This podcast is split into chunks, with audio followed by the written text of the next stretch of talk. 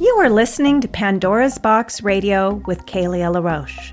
For more information about my products and services, counseling, coaching, hypnotherapy, books, and audios, please visit narcissismfree.com or pathbacktoself.com.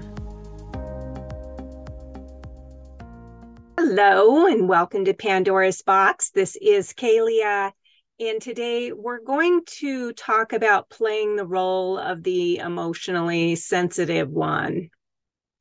In every family system, especially dysfunctional families, each member plays a role. You may have heard about the golden child, the scapegoat, the clown, the invisible child, the caretaker, or other definitions of roles that members of a family fall into. You might even be aware of your own role. In this podcast, I want to focus on the sensitive or emotional one in the family. This member of the family may also identify with other roles like the scapegoat, the caretaker, or invisible child. But for the sake of simplicity, I just want to refer to this role as the emotional sensitive one. Now, the emotionally sensitive one may not be the scapegoat or may not be the invisible child. It's just sometimes there's crossover. So I just want to make that clear we live in a pretty emotionally repressed society. So many of us come from families where emotions and sensitivity are not acknowledged. Some will say, My family didn't do emotions. This would suggest that most members of the family were, were emotionally repressed. The reason most family systems avoid emotions is that they don't want to feel the hurt, the pain, the anxiety, and all those really uncomfortable emotions. So they avoid and repress them. The intellect is one of the most powerful ways to suppress feeling. People intellectualize and create stories that facilitate their suppression of emotion. The result is these family members don't believe they feel any particular way. They suppress all feeling and focus on intellectual achievement, or they drink, do drugs, have affairs, and use other methods of medication to avoid feeling. What happens when you come from an emotionally repressed family and you're emotionally sensitive is that the emotional feeling part of you is completely invalidated. You may be made to feel strange, unwanted, unloved, cast out, and neglected. You may be abused emotionally, verbally, physically, or even sexually. The neglect and abuse further drives home this idea that there's something about you that is inherently flawed and unlovable. And another word for this something about you that's flawed and unlovable is shame. So your core shame is really up. You may learn early in life when you have an emotional hurt or your feelings are hurt the parent you turn for for sympathy, empathy, and support gives you the opposite reaction than what you need and are looking for. They may tell you not to cry, or they'll give you something to cry about. You may be told that you're a baby, even if you actually are still a baby. You may be shamed or called too sensitive, or your feelings and concerns may simply be invalidated, and dismissed. The result is growing up feeling and believing that your feelings are a burden and there's something wrong with you for having them. What most people don't realize is that feelings and emotions are a necessary part of being healthy. If you're out of touch with your feelings, you are emotionally repressed. Narcissists are in denial of their feelings. So many deeply emotionally repressed family members have narcissism at the root, which is why so many people get involved with narcissistic partners. They may not even be aware that they had narcissism in their family because it didn't necessarily look the same way in an intimate relationship. But it's something to consider that a lot of people who get involved and stay involved in narcissistic relationships may have had narcissism in their family. The more narcissistic one is, the more he or she finds fault with your feelings and emotions because to the narcissist or emotionally repressed individual, feelings are the enemy. They are the doorway to the pain, shame, and feelings of inadequacy. If the emotional body is covered up with pretty ideas of oneself, he or she doesn't have to feel all those really uncomfortable feelings. And the longer one's been hiding, suppressing, and covering up those painful, uncomfortable feelings, the more out of touch he or she becomes. What also happens when one suppresses all the feelings and emotions is they come up in another or other members of the family system. The emotionally sensitive one is the leak in the hose, so to speak. All the repressed feelings of that family system are not only being felt by the sensitive one, but the sensitive one is often the scapegoat for others to project their own unwanted feeling states onto. Most children who are emotionally sensitive feel all the suppressed feelings in the family and end up believing that those feelings are theirs. They may become emotionally overwhelmed but have no place to turn for support. All the shame, blame, guilt, unworthiness, and feelings of inadequacy buried in the bodies of other family members end up being carried by the emotionally sensitive one who's feeling all of it. Imagine the load that child is carrying. And there's nobody to help that child understand what is happening inside and why they're feeling so horrible. Since that child naturally expresses the pain and horror of what he or she is feeling on some level, and there's no support or understanding offered in that family system, the child grows up feeling there's something really wrong with her or with him. The shame is very deep. And since other members of that family unconsciously project their own unfelt shame and unworthiness, anger, and fear onto the sensitive one, it further embeds the message. If you are emotionally sensitive, you might have heard you are the problem. There's something wrong with you. I was the emotionally sensitive child. And of course, I didn't know about any of this until I went into therapy at the age of 19 for, for my eating disorder. I had developed an eating disorder as a teenager as a way of coping and dealing with the intense feelings that I didn't want to feel. I also became a writer and a musician as alternative ways to express those heavy emotions. The sensitive one often does turn to some kind of artistic expression and or may also turn to drugs, alcohol, promiscuity, or like me, an eating disorder, or also may develop a mental illness. Now, the family may appear to be a good, solid, successful family. The parents may have good jobs and provide very well for the family. They may live in a nice home, and the mother and father may even take on the everyday task of parenting. So it may seem like they come from a good, loving, and caring family. The opposite is true as well.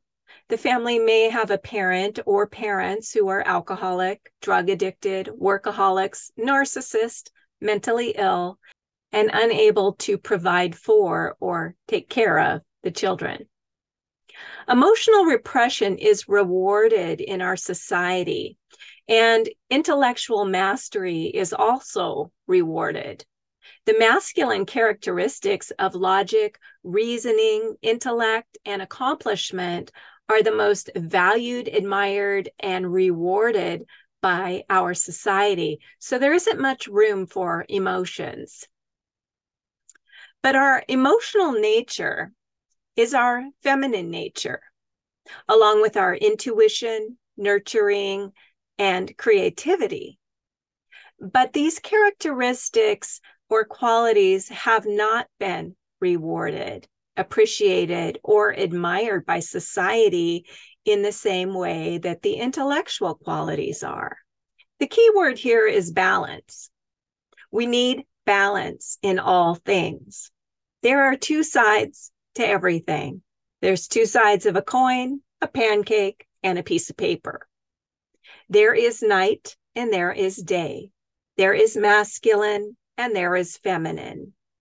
Although we may say that one side is better than the other, the truth is one could not be there without the other.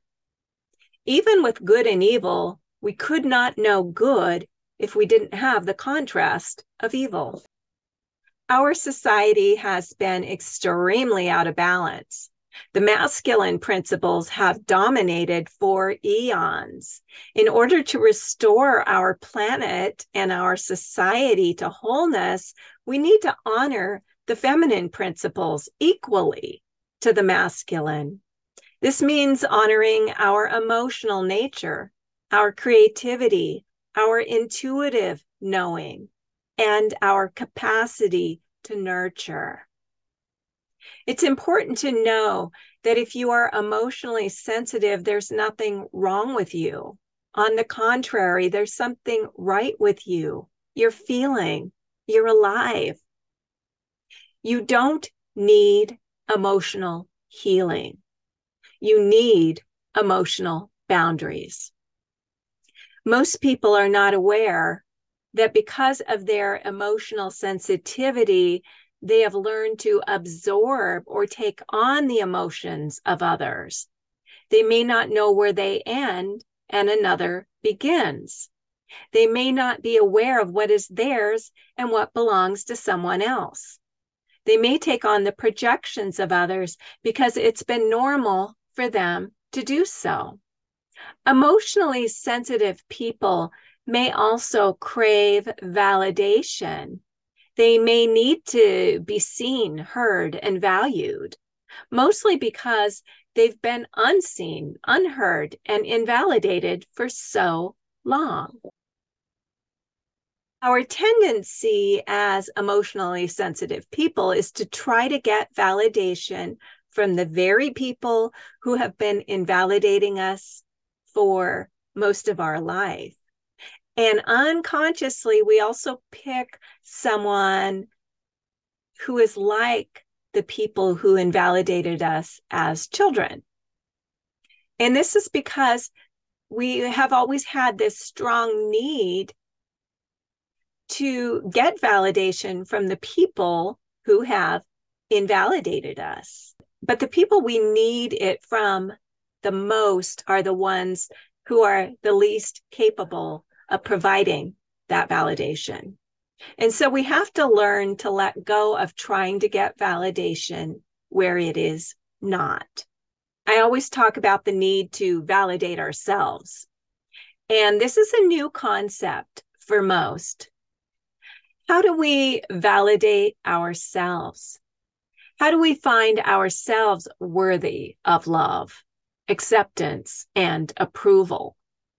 Well, first of all, we have to stop seeing ourselves as faulty or broken and start embracing our beautiful qualities, our deep feeling heart, our sensitivity, our creativity, our intuition, and all the qualities that make us who we are. Even if we don't fit in with the crowd and are not like others in our family, or even in our social group, it doesn't mean that there's something wrong with us. We need to validate for ourselves that we are okay, We are lovable, we are wanted, and we are enough.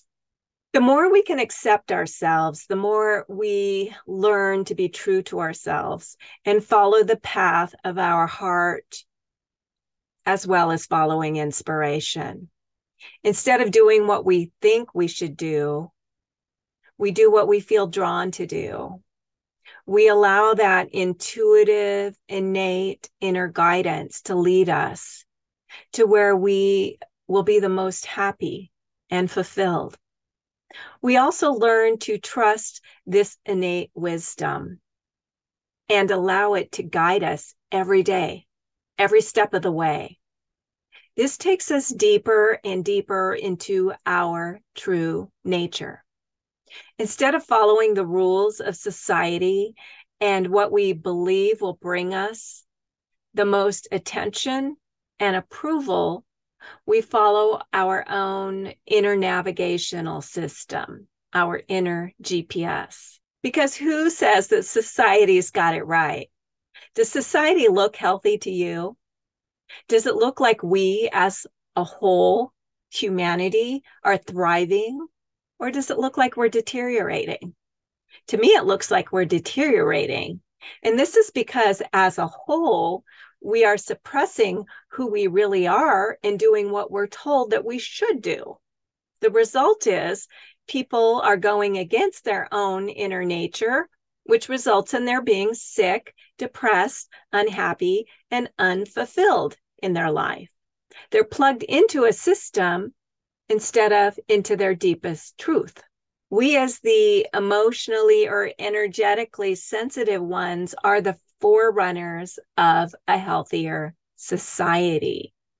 We are the ones most likely to break free first because we got rejected by society early on. Those of us who found our way through the pain and the difficulty and rose up into our true self and started living life according to the divine plan, not society's plan, are the ones that tend to be healthier. And so we are the ones showing others that being true to ourselves is really the way. In the end, we are happier, healthier, and more fulfilled in our lives. Be willing to get clear about who you are and why you are here. What is your purpose in life? What are you inspired to do? Allow your sensitive nature to guide you. Learn how to avoid taking on other people's suppressed emotions and projected pain and trauma. Know what is yours, what belongs to you, and what doesn't. Be aware when you're picking up on other people's stuff and acknowledge that to yourself. Walk away from people who are projecting onto you. Recognize it isn't yours. It doesn't belong to you, and you don't have to carry it or take it on. As you practice doing this day after day, you become stronger in yourself and you will find that people start to admire you because they can see that you are living your best life, that you are being true to yourself, and people sense that you're the real deal in integrity with yourself and walking your talk. And this means that people will trust you more. It's when you need and want validation from others the least that you get it much more. And this is the beauty of being your authentic self. So I want to thank you so much for being here and listening today. I hope that you got some good gems out of this one. If you would like to work with me one on one, you can go to my website, kaleahlaroche.com, which is also pathbacktoself.com or narcissismfree.com. If you're interested in listening to some of my hypnosis downloads, you can go to inner hyphen transformations with an S dot com. Again, thank you so much for listening. Have a great day, and I'll see you in the next podcast.